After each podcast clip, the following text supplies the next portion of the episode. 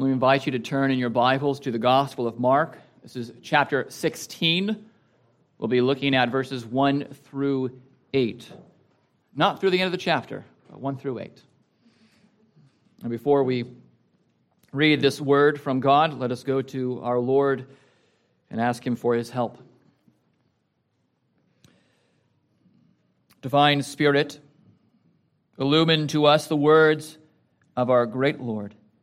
Show us the wealth of glory that lies beneath these old familiar stories. Teach us the depths of meaning hidden in the songs of Zion. Raise us to heights of aspiration reached by the wings of the prophet. Lift us to the summit of faith that is trod by the feet of the apostles. Open our eyes that we may behold wondrous things out of your word. Amen. Hear now the word of God. Mark 16, 1 through 8. When the Sabbath was past, Mary Magdalene, Mary the mother of James, and Salome bought spices so that they might go and anoint him. And very early on the first day of the week, when the sun had risen, they went to the tomb. And they were saying to one another, Who will roll away the stone for us from the entrance of the tomb? And looking up, they saw that the stone had been rolled back. It was very large. And entering the tomb, they saw a young man sitting on the right side, dressed in a white robe, and they were alarmed. And he said to them, Do not be alarmed. You seek Jesus of Nazareth, who was crucified. He has risen. He is not here. See the place where they laid him. But go, tell his disciples and Peter that he is going before you to Galilee. There you will see him, just as he has told you. And they went out and fled from the tomb, for trembling and astonishment had seized them. And they said nothing to anyone, for they were afraid. Thus far, the reading of God's holy word, and may God add his blessing to the reading of his word.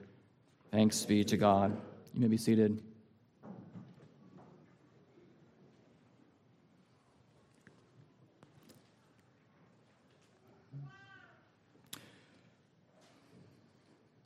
As Mark sets out to land this plane that is the Gospel of Mark, he ends on a very high note.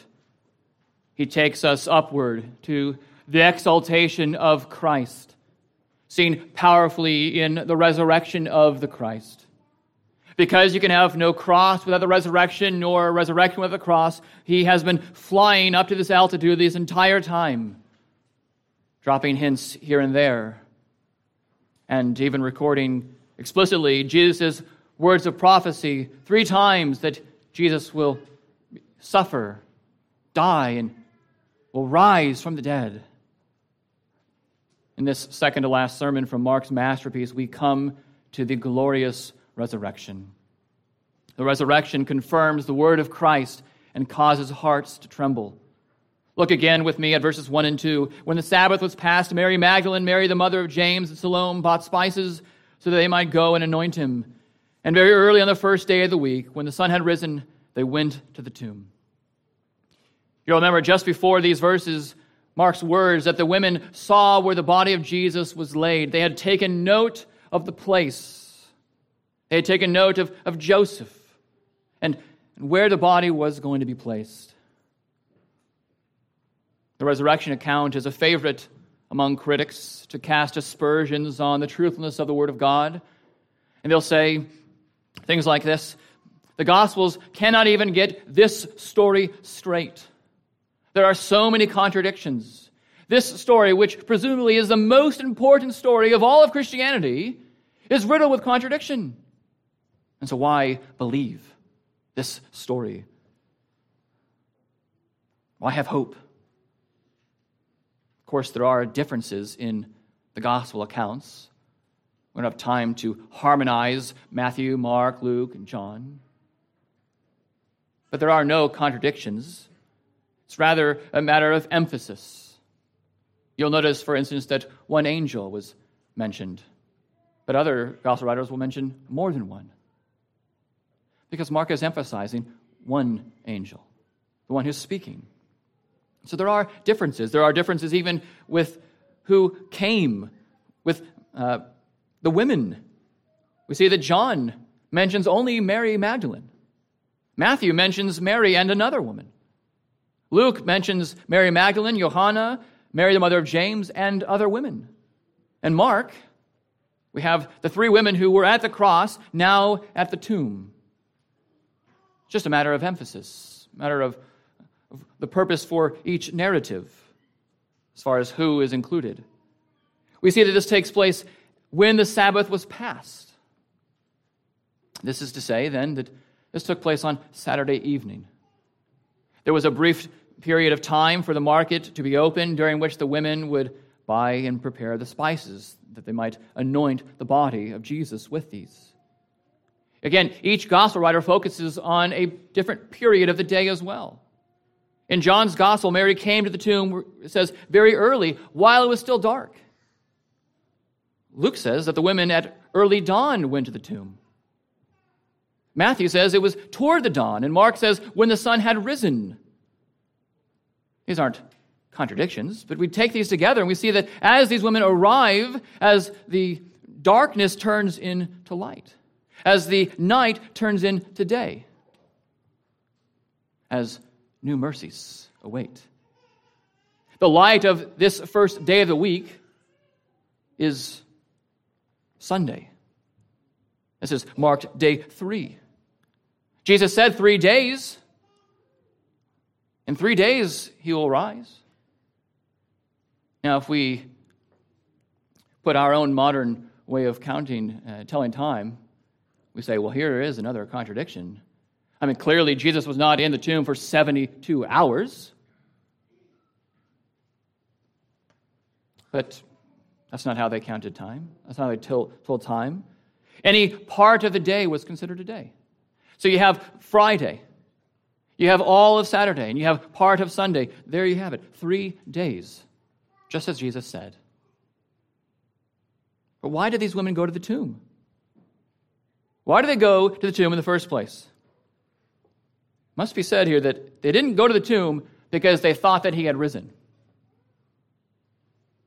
They went to the tomb because they didn't think he was risen. They went to the tomb because they thought that he lay there buried. So, as much as we have commended the women last Sunday on their devotion to the Lord, they still did not think that he would have risen. They were expecting to see a dead body.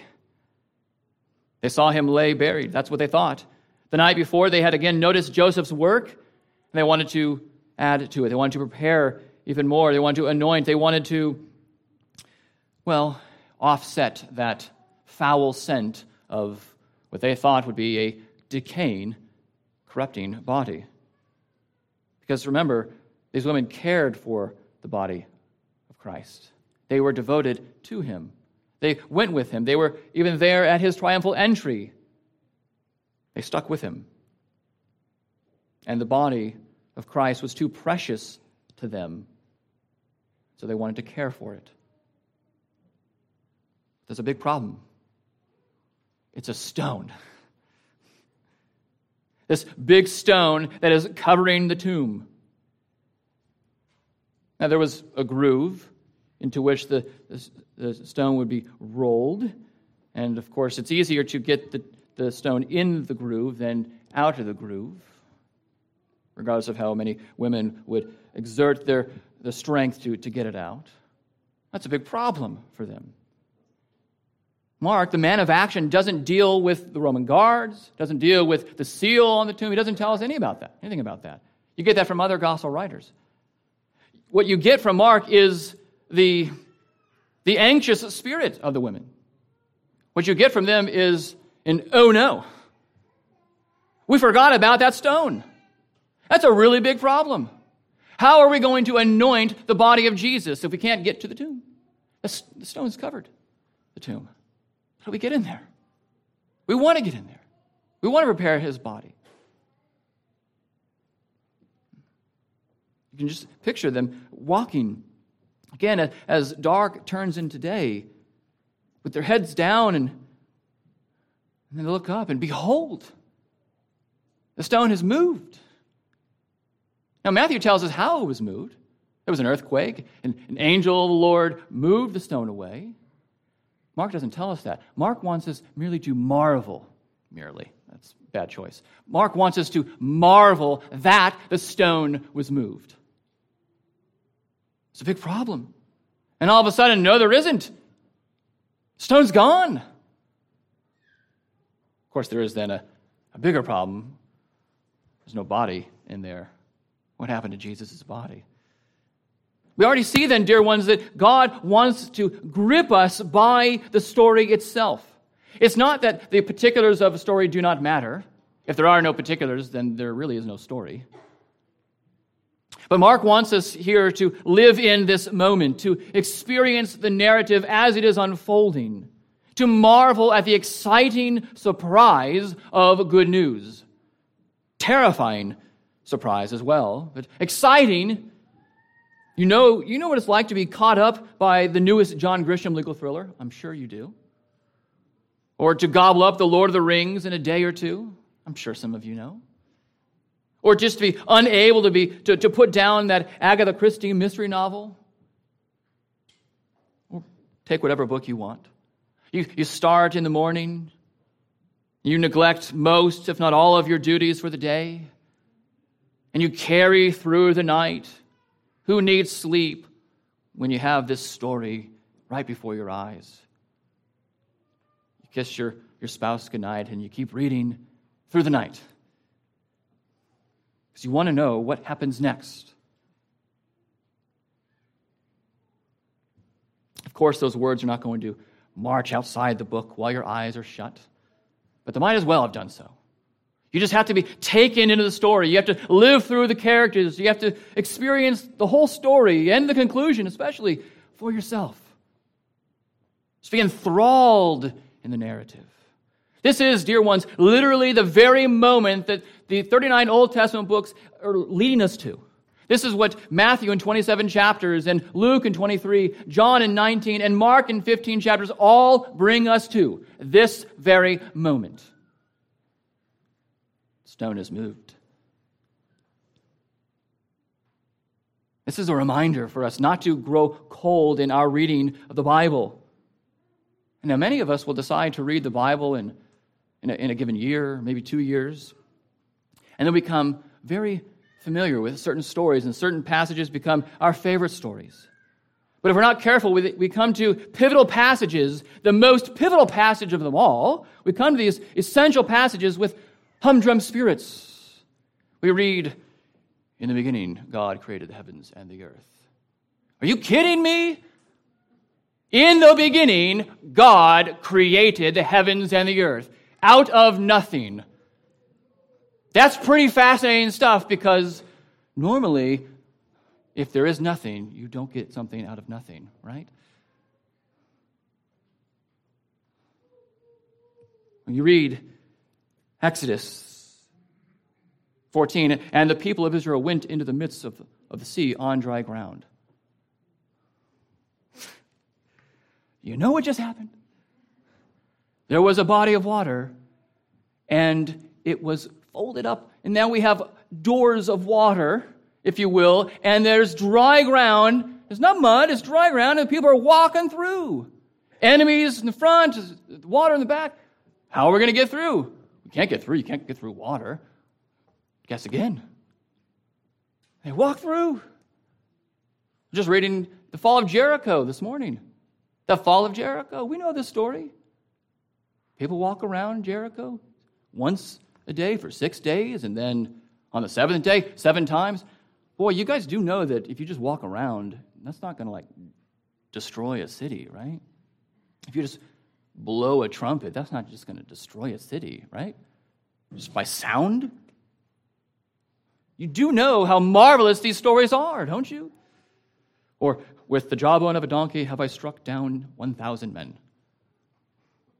A, the jawbone of a donkey? Samson, how'd you get that donkey's jawbone? Did you kill the? Did you kill it first? And what'd you do with it? Did you, did you split it in two? Did you have one, you know, part of the jawbone on one hand and one on the other? And how'd you hack away? How many were coming at you at once? Was it all a thousand at the same time? Was it a steady flow? Why not just use a more traditional weapon, like a spear? Why a jawbone of a donkey? What's that all about? This is fascinating stuff. Of course, Shamgar. ox goad, 600 Philistines. How can you? How can you not love that stuff? You consider the life of Elijah. And Elijah went up by a whirlwind into heaven. Oh, that was nice. He went up to heaven by the whirlwind. Chariots of fire. Are you kidding? You can't make this stuff up. No, you can't, but God does. This is real history. This is marvelous history. Elijah was, and then he wasn't. People don't go to heaven in, in a whirlwind normally. We die. Before they came together, Mary was found to be with child from the Holy Spirit. Now, I know pretty much anyone has the capacity for pregnancy these days, as the world would say. And so that might not seem so marvelous. But if we get on board with what God is saying and with nature, with His creation, how we are to, what we are to expect of, you know, pregnancy, then this really doesn't happen. That a, a woman who does not know a man is suddenly pregnant. And by the Holy Spirit. This is scandalous. This is marvelous. And we're just going to read it. Mary was found to be with child, the Holy Spirit. Interesting. And then we move on to the next verse. And looking up, they saw that the stone had been rolled back. It was very large. It was very large. That sounds like an understatement, Mark. It was very large. I mean, they, they couldn't move this thing. Stone had been rolled back. How'd that happen? This is incredible stuff.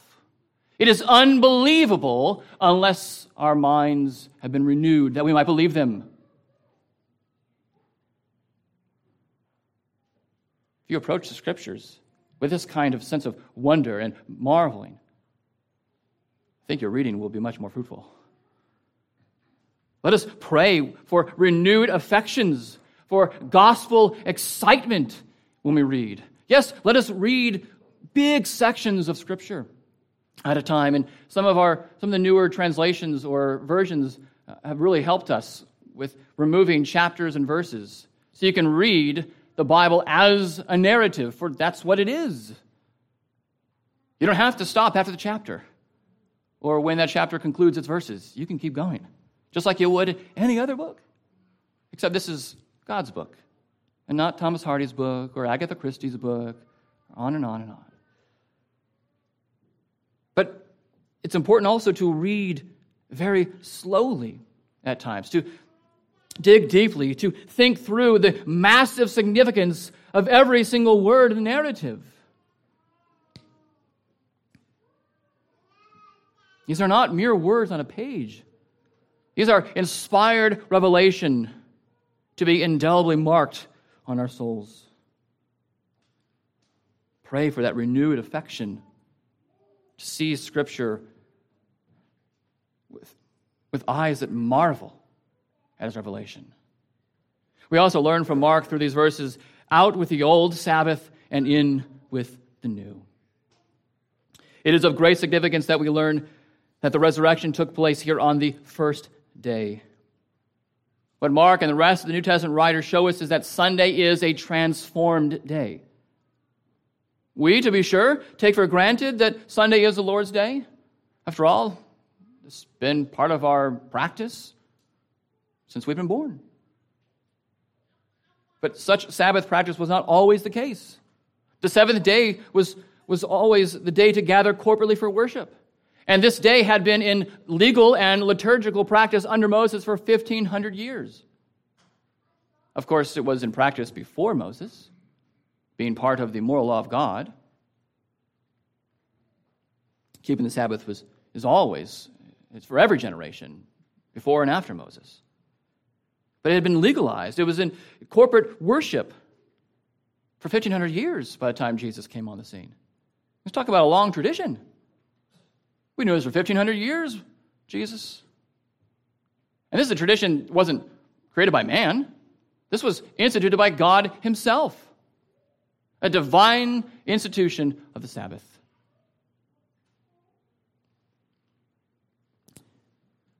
But Mark takes it for granted. The, the Christians in the book of Acts take for granted that they worship now on a new day, on the eighth day, on the first day of the week. There was an immediate and universal change from the day that he had risen. And so, formerly, the church under age in the period of Moses looked to rest. They, they, they worked six days a week and they were looking towards that rest that their souls longed for. But now the church begins with that posture of rest, begins with glorifying God, and then works. Begins with worship and is fueled by triune God to work those six days heartily unto the Lord. Now is a new creation which begets new creatures who worship on a new day, the Lord's day. We should, beloved, expect new morning mercies to accompany the new day. Now, why might these mercies be said to be new every morning rather than you know, every afternoon or you know, every night? Does God withhold his mercies in the evening? Say, well, it's four o'clock in the afternoon. No more mercies for you. Should have gotten up earlier. Should have asked me earlier. No. But the morning in Scripture is a time of, of hope and joy. And the evening is one of is often one of tears and despair. Psalm 30, verse 5 Weeping may tarry for the night, but joy comes with the morning. You look at Psalms 13 and 17, we see that death is compared to sleeping, but the resurrection is compared to awakening, new life. The morning is the best and sweetest time to seek God's presence, to seek His mercies, to seek His face. It's no wonder that many Christians will covet their morning time. It's because they crave new morning mercies. That's not to say that you're being faithless if you have your devotional time in the evening, okay? Or right before you go to bed. It's wonderful to read God's word as the last thing you, you expose yourself to and you, you go to bed. Wonderful. It's also wonderful to begin the day leaning on the word of God and receiving through your prayers, receiving that, that grace, those new morning mercies that God promises to give when we call upon his name. The women's discovery of the empty tomb was at the moment when darkness gave way to light. One author says they are new every morning in the sense that they will overcome even the darkest nights of tribulation that we may have to endure. The resurrection of Christ shows the overcoming of the darkest night. When life seems its darkest, the light of mercy rises. God's face shines upon us. God has made the sun of creation to rise each day as a promise of daily grace. God has made his only begotten Son over creation to rise the Lord's day morning as a forever promise of his saving grace. Beloved, we have the pledge of the resurrection that mercies await our sleepy heads each day. Praise be to God. We see in verses 5 through 7 and entering the tomb, they saw a young man sitting on the right side, dressed in a white robe, and they were alarmed. And he said to them, Do not be alarmed. You seek Jesus of Nazareth, who was crucified. He has risen. He is not here. See the place where they laid him. From these verses, we already then anticipate the young man's words, the angel's words. With the resurrection glory of these words comes the fulfillment of that psalm of forsakenness. Remember Psalm 22, verse 1 My God, my God, why have you forsaken me? As you keep reading, then you'll see in verse 22 I will tell of your name to my brothers. In the midst of the congregation, I will praise you. There's even resurrection and resurrection appearances and worship at the end of that psalm. God spoke of the resurrection through his angelic messenger here. He says, You're looking for Jesus? He's not here. He's risen. Come, look, look at the empty tomb. There's nobody in there. But you will see him. You'll see him very soon. Go. Go to Galilee, and you will see him. It's as if he's saying, There's no time to lose. Stop gawking at this empty tomb and get a move on. Go. Just, be, just as Jesus was on a mission to Galilee, now through this angel, he sends the women on one. And it is only right that these women who stuck with Jesus should be the first to speak of him. You know, when you stick with Jesus, you tend to be among those who get to see great things first.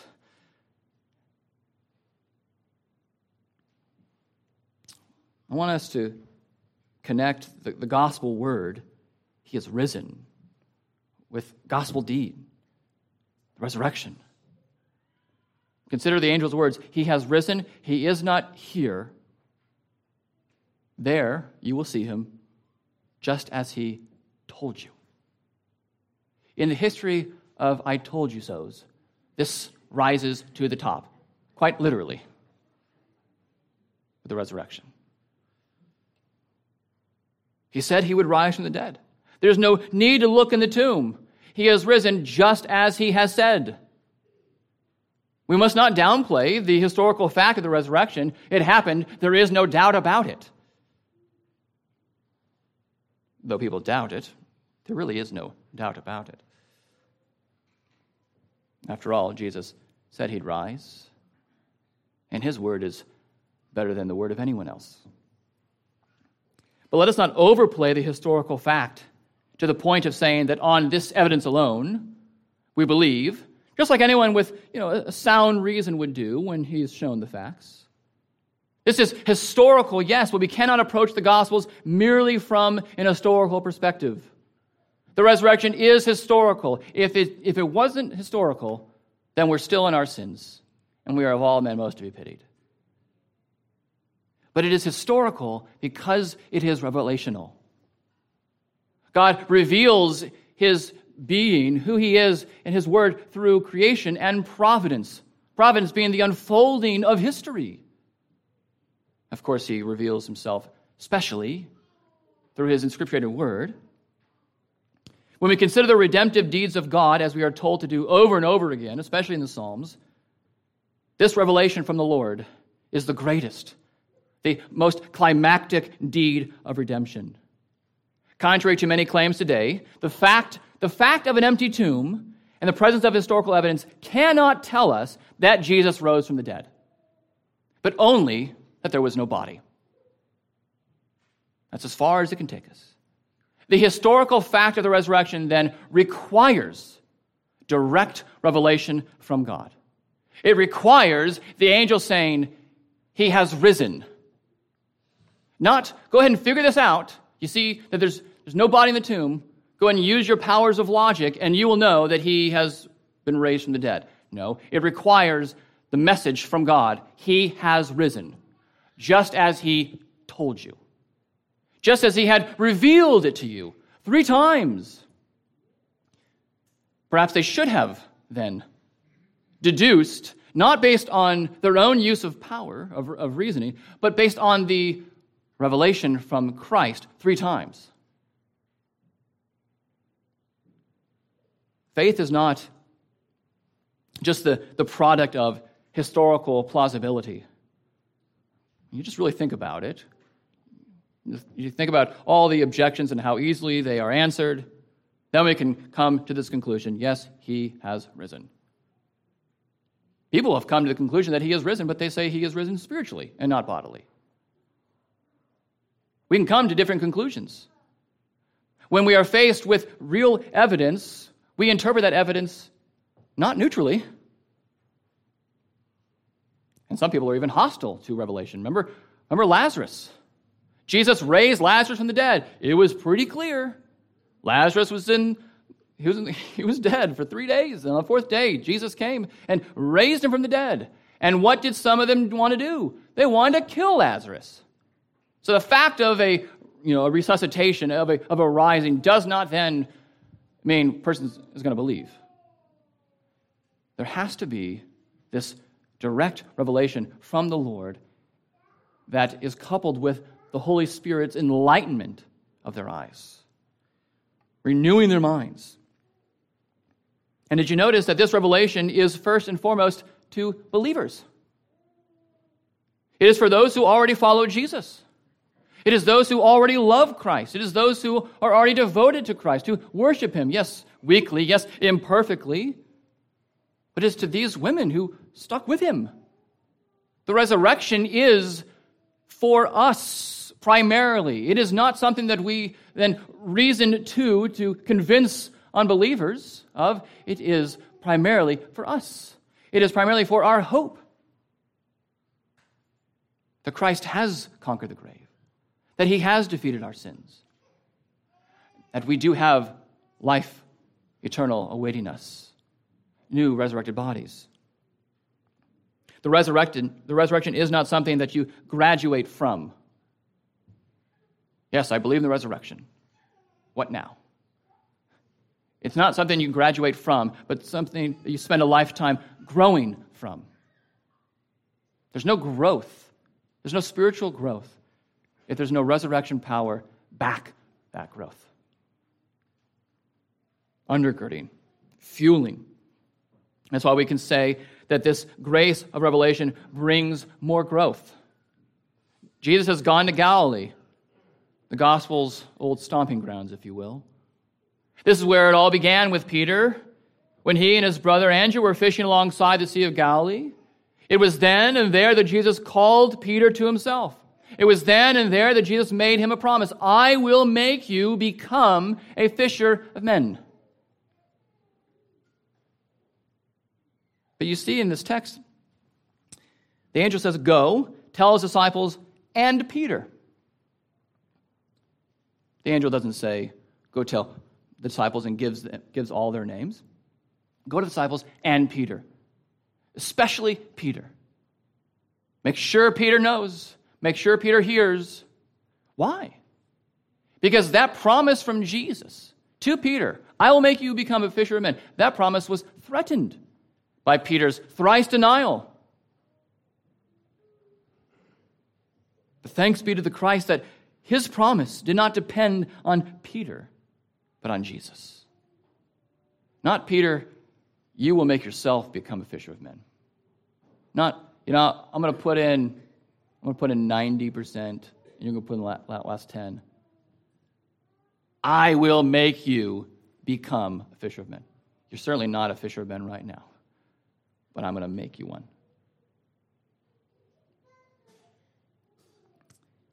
And we don't, uh, you get a, a bigger picture of the restoration of Peter in John, in John's gospel towards the end. But Christ will most assuredly restore Peter to surface. He most assuredly will make good on his promise. Christ never fails in his promises always fulfills them. The resurrection, then, is the basis for going and growing. The fact of Jesus' resurrection meant for these women the need to go and tell the disciples. There is likewise for us no reason to go and tell anyone if Christ has not truly been raised. I don't know why you're even here if Christ hasn't been raised. Go do something else on Sunday. Paint the town red. You don't need to be here worshiping Jesus if he's dead. You don't need to tell anyone about Jesus.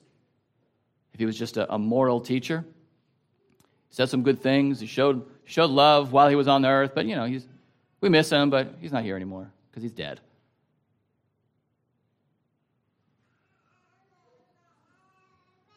The fact of Jesus' resurrection meant the restoration of the disciples' walks with Christ. There is likewise for us no reason to hope in being more like Christ if he is dead and in the grave. What are you doing here, offering or trying to get these means of grace, you know, pumped into your spirits to be more like Jesus if he's gone? If he's dead? Your presence here, though, tells me that you think he's alive. Amen. Because he's risen. Stones rolled out. No body in the tomb. Because Jesus is on a mission. Women, go, go see Jesus. He's alive, just like he told you. And we likewise. We go. We have spiritual life from Christ, the life giving Spirit. Let us then, with renewed, indeed, resurrection vigor, go forth and grow in fruitfulness. Let us go to the house of the Lord each resurrection Sunday. And by that I mean every Lord's Day. Every single Lord's Day is Resurrection Sunday. Every single Lord's Day is the day that we celebrate the resurrection of the Lord. Let us also walk into the office each day with that abundant resurrection life that cannot be quenched by the doldrums of the world or by the temptations of the evil one.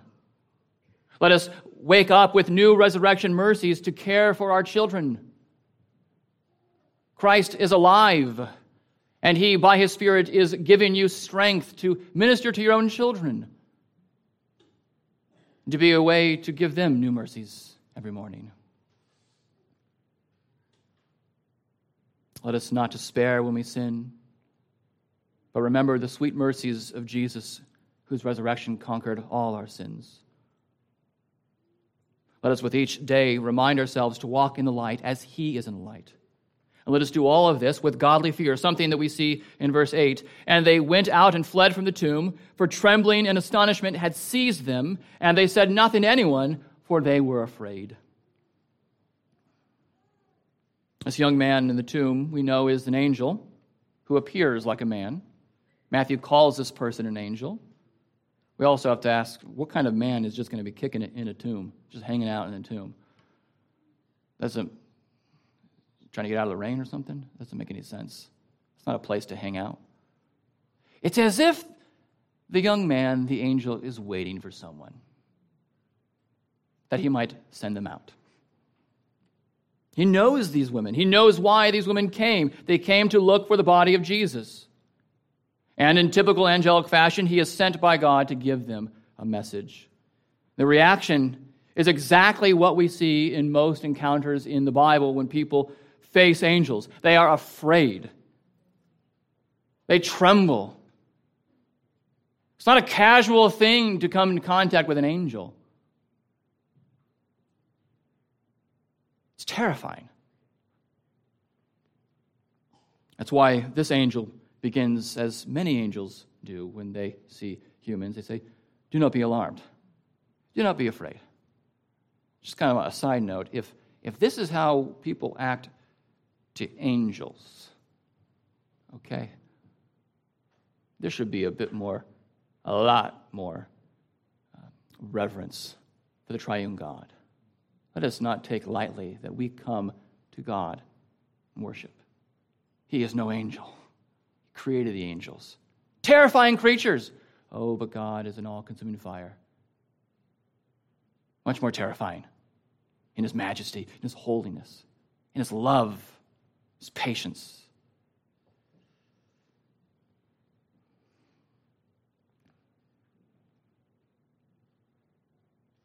His women leave afraid, astonished, with trembling hearts. They're dumbstruck. Fear had, had grabbed hold of their hearts and their voices.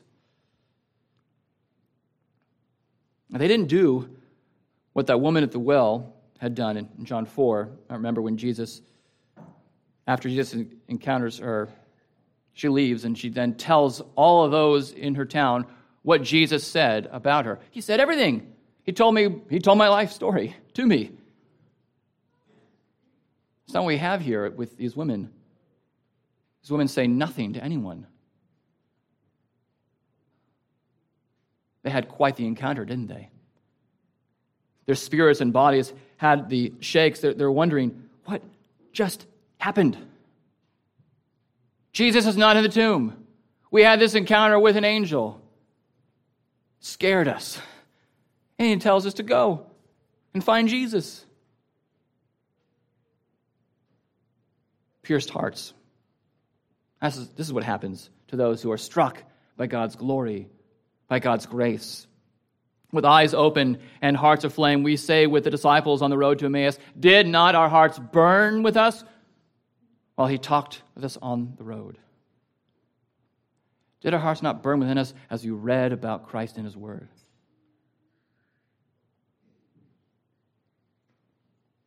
The fine Methodist preacher John Wesley recalls his struggle to feel the vitality of faith in Jesus. And he grew in despair as he sought assurance of Christ's love, all to no avail. And then one day, one night at about 8:45 p.m. at a meeting in Aldersgate, someone was reading from Martin Luther's preface to the epistle to the Romans. Prefaces, I guess, can be pretty important. Read the preface. And Wesley recounts, while he was describing the change which God works in the heart through faith in Christ, I felt my heart strangely warmed I felt I did trust in Christ, Christ alone for my salvation, and an assurance was given me that He had taken away my sins, even mine, and saved me. What an effect the Word of God had on his heart. The Word of God does not have an effect just on our intellect, renewed minds in that way, or even on our wills. We act in compliance with God's Word, but with our affections with our feelings. When Peter finished preaching at Pentecost, we're told that those who heard it were cut to the heart. Gospel fear changes lives. The living word of God that cuts the division of joints and marrow will pierce hearts deeply to the core. That these hearts will be so astonished by grace that their lives will never be the same. Oh, pray that your heart will be pierced deeper and deeper by the awe inspiring, marvelous Word of God. Pray that the hardened hearts of your family, friends, and neighbors will be so smitten by the one who was stricken, smitten, and afflicted that they turn to Him in worship. Pray that you will lead your lives in a way that is daily amazed by grace so amazing. Pray that you will walk in obedience, in the fear of the Lord and that as the Lord unites your heart to fear his name, your faith will overcome the world. With the fear of Jesus, let us stare the threats of the evil one in the face and ride out in battle for the glory of the King, our risen Lord. Let's pray.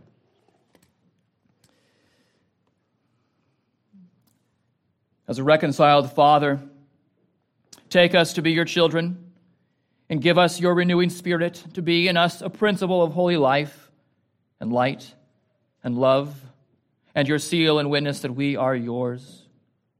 May He turn our will to the ready obedience of your holy will. Fill us with love to you and our Redeemer, Jesus Christ, in whose name we pray.